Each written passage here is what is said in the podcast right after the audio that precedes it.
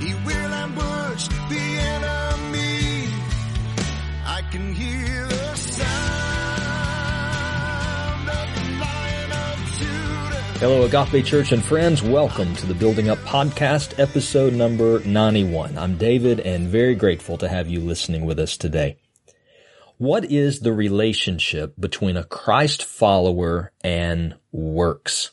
Now, to give a definition, when we talk about works, I'm speaking of the actions, behavior that your life produces, the character that your life produces. What is the relationship between you following Christ and growing in Christ and doing works? How do those things go together? This is something I touched on in a, in a recent sermon. And uh when it was over with, I, I really questioned myself at whether or not I had had ran through some of that preaching a bit too quickly. And, and my concern was that the wording that I used without giving a fuller explanation may have created some ambiguity that just wouldn't be helpful on a very important topic. I, I've spoke of this many times at our church, but I think when it comes to the Christian life and spiritual growth, you know, the the road that we're on is a very narrow path. That's how Jesus described it. And whenever I think of this narrow path, I picture on either side uh there are these large drop-offs, these deep ditches, if you will, of error. And, and on one side of the road, when it comes to this pathway to Christ, to heaven, spiritual growth, uh that one side of this road is is this deep ditch of error called legalism. And that is just where you believe that your sanctification, which means growth in godliness, growth in Christ, is it's all about what you do, that you get saved and then you keep the rules, you keep the commands, you do all the right behaviors, and that is what pleases God, and that is what gets you to heaven, and that is what perfects you. And that, of course, is not in the Bible. Uh, now, on the other side of the road, there's a, a deep ditch of error that is, is really just the opposite of legalism. There's a big church word for it. It's called antinomianism. But basically, it is the idea that because Christ has done the work of salvation for us on the cross, and because that work is finished, and because we are perfected by faith, that our works don't matter. It doesn't matter what we do. And that, too, is a error, a very very large error when it comes to uh, biblical teaching. So I, I think it's very important for us to understand how works work. How do works fit into the Christian life? And so I want to take a little time on this podcast to try to bring clarification uh, where it might be needed, specifically in what I recently said in Uh, a message from our series called Burning Brightly, which is us walking through the seven letters of Jesus to his churches in the first century in Revelation. And we were looking at the very last letter of Laodicea, and we were covering Revelation, I believe chapter three, verse twenty, where Jesus is telling the church, I'm standing and I'm knocking. And if anyone will open the door and let me in, I will come and I will eat a meal with them, this sign of intimacy. And he's speaking not to those who are lost, but he's actually speaking to the church. The church in Laodicea had become so self-sufficient and self-absorbed, uh, and they, they thought they needed nothing, that they had pushed Christ out of their fellowship and had not even realized it. So Jesus is saying, hey, I'm standing outside the church and I'm knocking, but I, I want to come and be in your midst and for you to depend on me. And so that was the context of the sermon. So let me give you the quote. I, I don't have the technological expertise at this point to uh to splice it in, so I'm going to read you the quote that uh I am speaking of. We are saved by grace through faith, period. You bring nothing to the table when it comes to your salvation. Not one single work earns you redemption. But grace is a free gift. It's not a free ride. Your relationship with Christ requires something of you. There are some people who lean way too much on works and think that the Christian life is all about what they do. That's legalism. But there are some people that would like to take works out of the Bible altogether, and you cannot do that.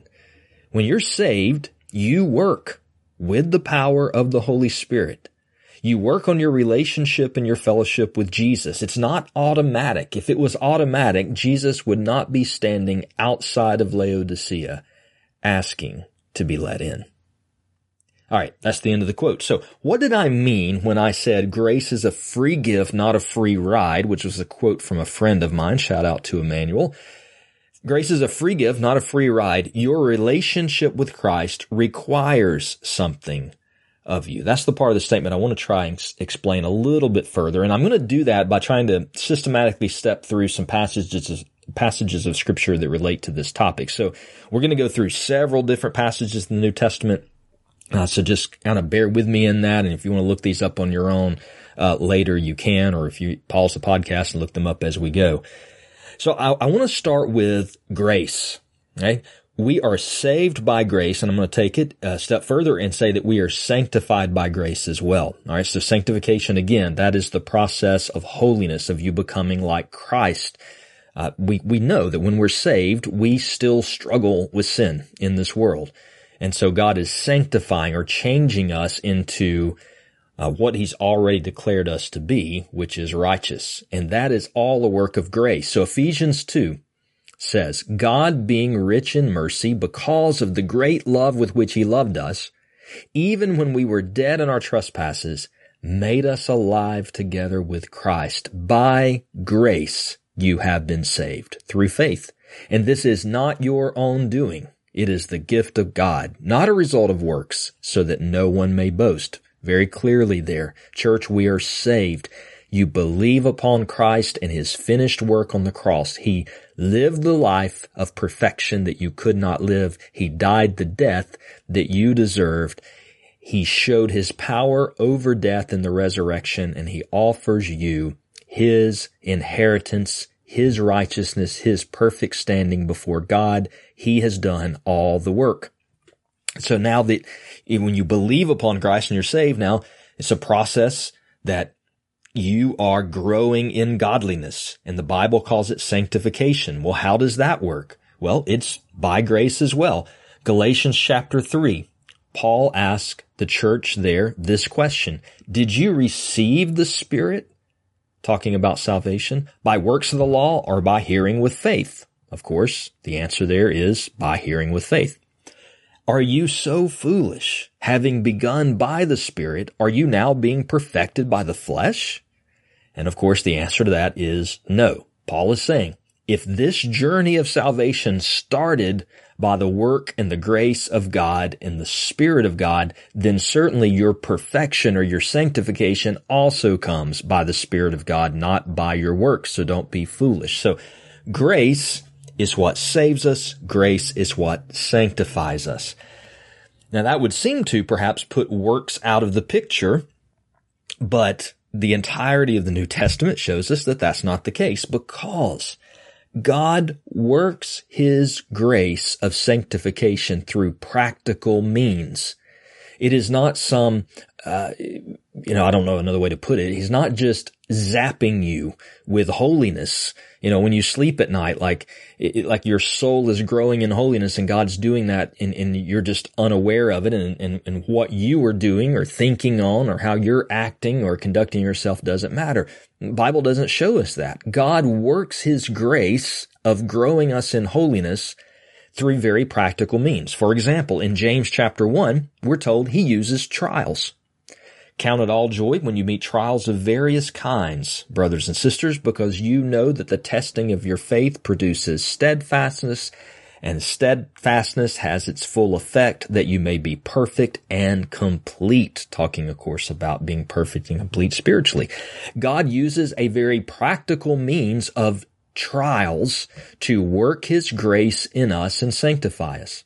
He also uses the practical means of your will, of you exerting effort. Colossians chapter three, we are told, put to death what is earthly in you.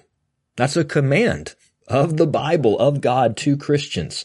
We should actively be putting to death what is earthly in us. He goes on to say sexual immorality, impurity, passion, evil desire, covetousness, idolatry. In these you too once walked when you were living in them, but now you must put them all away. So there is a command of our will that we are to exert effort to put to death what is earthly in us and to put away these things that are ungodly. Does that mean that we are being sanctified by our works? No, We are being sanctified by grace, the power of God. But God works through practical means, like trials, like commands, like us exerting our will. A good example of this, I think, is, is confession of sin. Romans chapter five tells us that as a believer, we have been justified by faith and we have peace with God through our Lord Jesus. That means that we're justified. It means you've been declared not guilty of your sins. And because of that justification, you now have peace with God. But then First John two tells believers that if we confess our sins, He is faithful and just to forgive us and to cleanse us from all unrighteousness. And if we say that we don't have sin, we make Him a liar and His word is not in us. John goes on to say, "My little children, I'm writing these things to you so that you may not sin. But if anyone does sin, we have an advocate with the Father, Jesus Christ, the righteous. We know that we have come to know Him if we keep His commandments."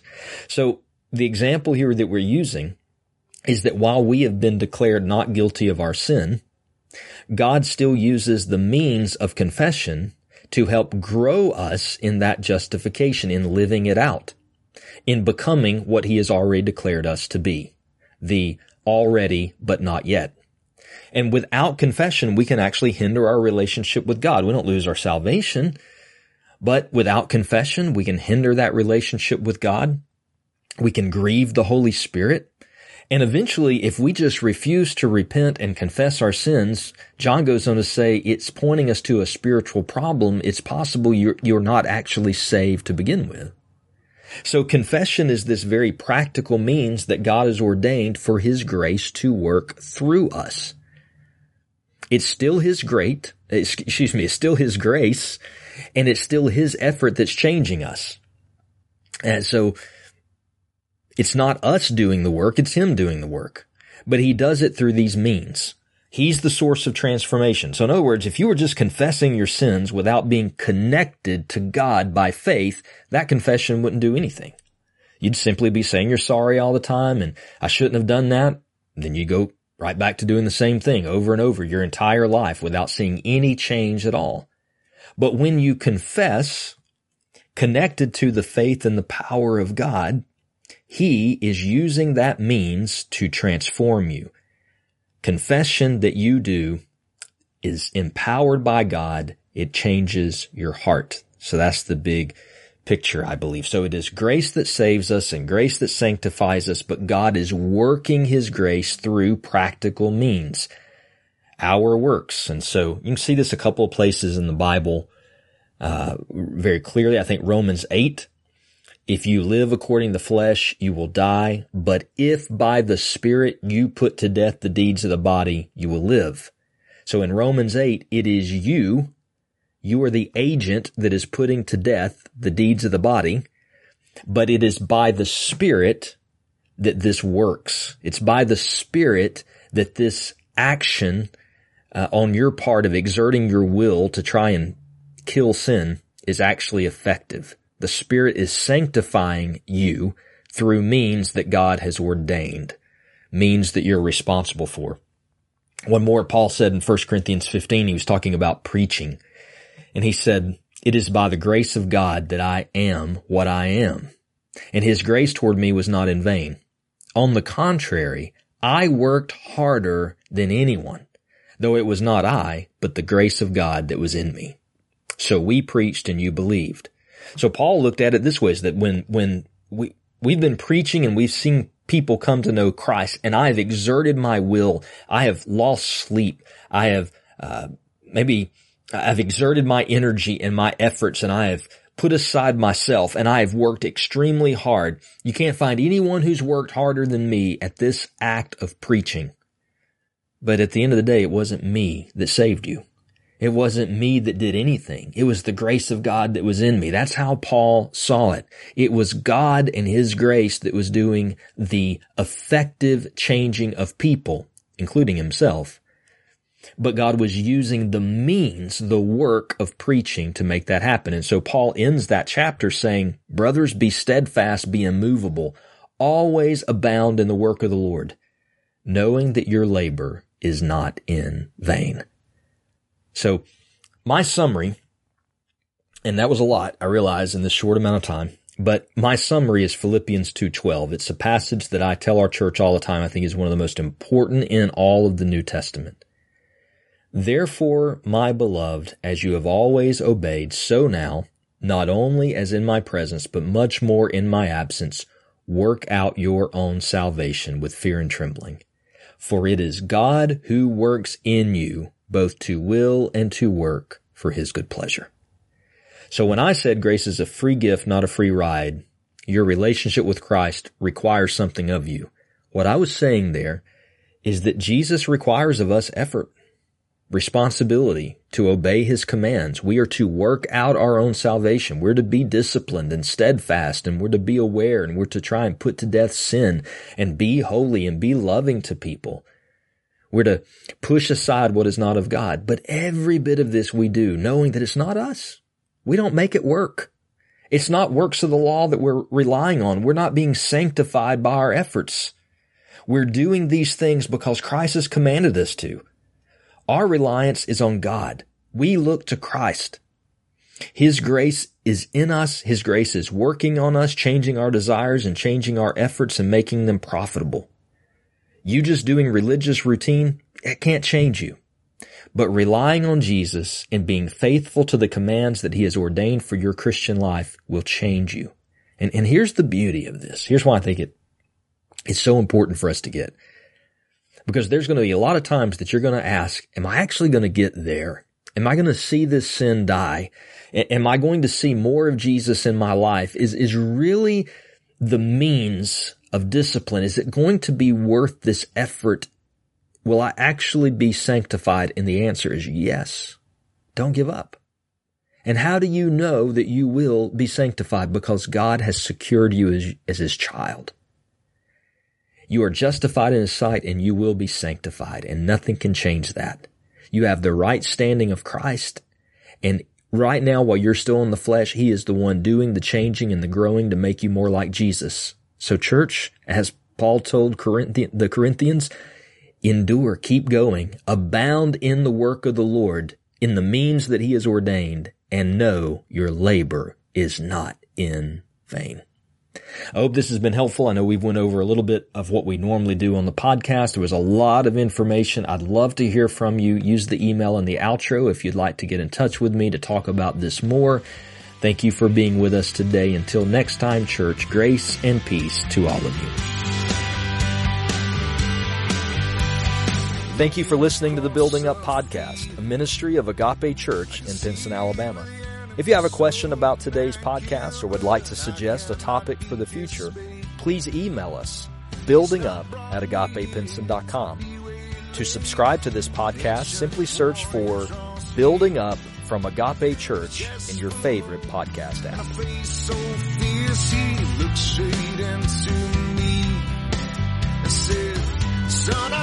app.